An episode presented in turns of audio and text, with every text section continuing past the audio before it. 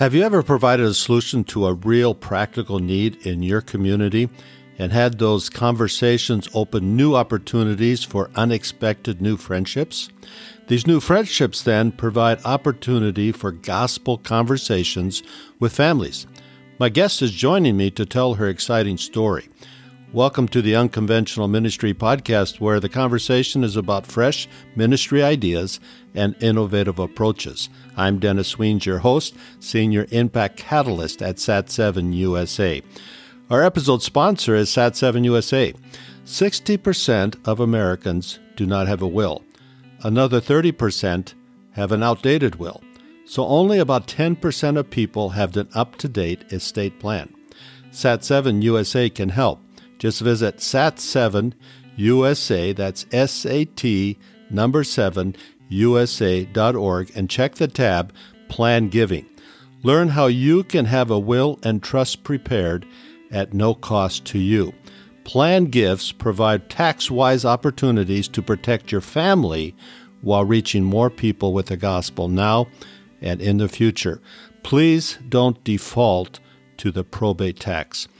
My unconventional ministry podcast guest is Lisa Prigin, a member of a local church, and she noticed a need in her community. Lisa made herself available, was willing, and was present in the moment to make a difference for some refugees. Welcome, Lisa. Thank you, Dennis.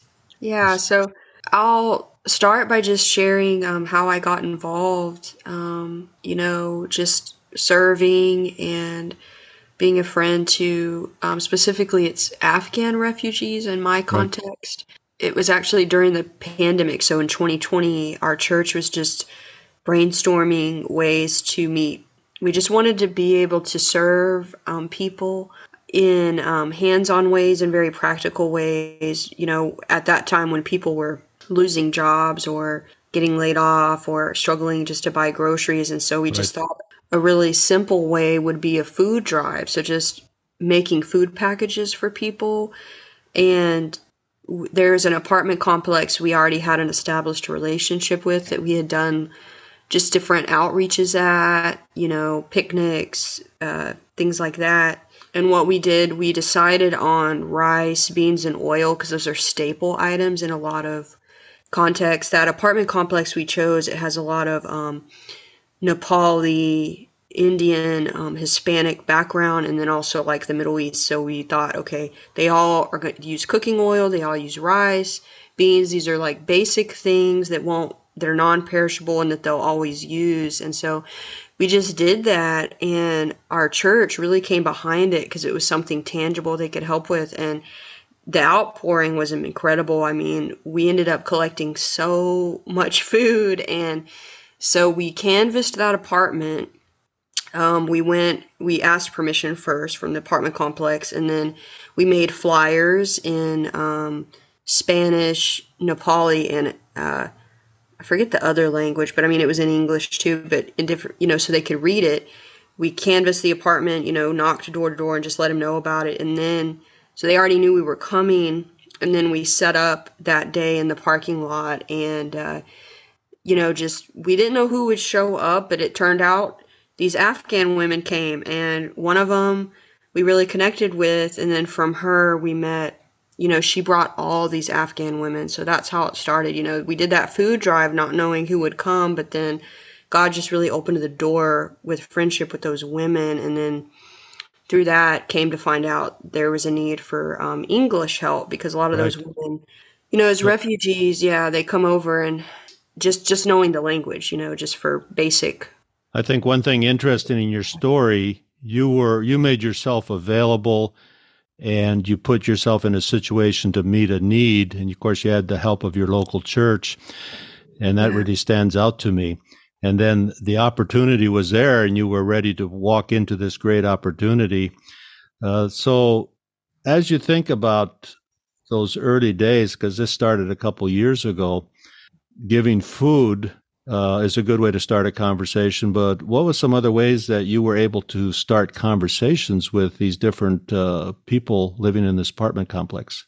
Well, quite honestly, I mean, we didn't we weren't sure who was going to show up, but our intent was really in our minds, especially in 2020, like thinking back about how sort of, I mean, it really was unprecedented new waters. Like we were all experiencing that for the first time. And we were really there just to present hope and say, you know, we're here, we're a local church, you know, saying, you know, God loves you and there's hope in Christ. And we had put gospel tracks, like really short, kind of Gospel John tracks in the food packages, you know, as a way to kind of start conversation. But the women that came, it was just really obvious they were so isolated and really craving friendship. And so we just started talking to these women about, okay, how are you guys doing? You know, um, what's going on in your life? Is there anything that y'all need help with? You know, and, and really it was just that one woman we built a friendship and then through her got to know these other women and just what they needed as as women, but also refugees. You know, just real, you know, and then the overwhelming thing was just friendship. You know, people were so isolated during um, the pandemic in 2020, and it was really just kind of showing up and trying to build friendship. Did they speak? Most of them did they speak English, or were you going through Google Translator? How did you communicate and have conversation with these women? So it was a spectrum. So that was just it. Like they all needed help with English to learn it better. Um, but it depended. Some of them had had school in Afghanistan before they came over, so conversationally they could communicate, but reading and writing was non-existent. So you know, for example, a lot of them, you know, they can have a basic conversation, but they can't read and write, so it's hard for them to get a job. You know, they need help getting their driver's license, passing the driver's test. So you know, uh, going to the grocery store, like um, getting a ride. You know, a lot of them they don't have their licenses until their English is good enough they can take the test. So those were all kind of practical needs, but it just depended. But overwhelmingly, you know, the women their English is a lot. Uh, a lot less fluent than their spouse will be because the men are educated and so the men will be fluent in English. Yeah. So, as we think back, this has been happening now for two years. Mm-hmm. For somebody listening to this podcast, what would be your encouragement to them in their own communities? Because there's people in need, there's refugees, there's immigration, speakers of other languages in most of our communities. What have you learned, and what encouragement uh, would, what advice would you have for people listening? Yeah, looking back on that, you know, that food drive we did, I think the real encouragement I would give thinking back about that experience is to really, I mean, be willing to just take risks. You know, we didn't know we didn't know what would happen to be quite honest. You know, we planned that. It was an idea, you know, and we were just God gave us that seed of an idea, look, this is a tangible need. Everybody needs food and to just show up and see what happens. But we didn't know what would happen. You know, no one could have shown up. You know, we didn't know.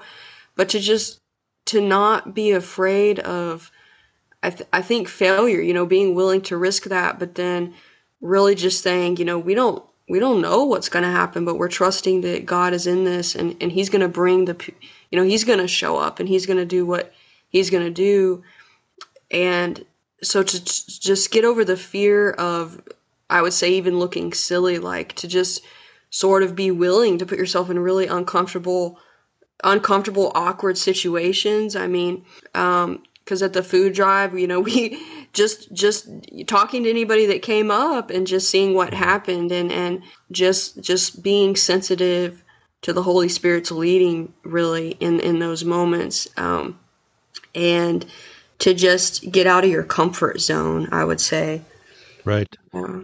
Mm-hmm. And and by overcoming your fear, you yeah. met one of the greatest needs of a re- refugee family, and that's a friendship and conversations. Exactly. Yeah. So many of them, they just feel so isolated, even within their own community, right? Because especially with the women, they crave genuine friendship, someone they can trust, because even within their own cultural context, there's just a lot of, you know, it's honor shame culture. So there's, right. it's a lack of real genuine friendship, someone they can trust and open up to without the fear of being judged or condemned. But mm-hmm. but a friend that's going to listen and not judge them and just genuinely love them as they are. If somebody listening wanted to learn more about what your church has experienced and learned and modeled over the last two years, how could somebody get more information from your church?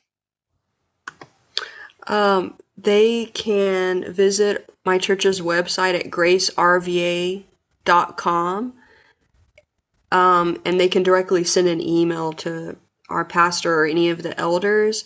And then I also have a contact at Send Relief.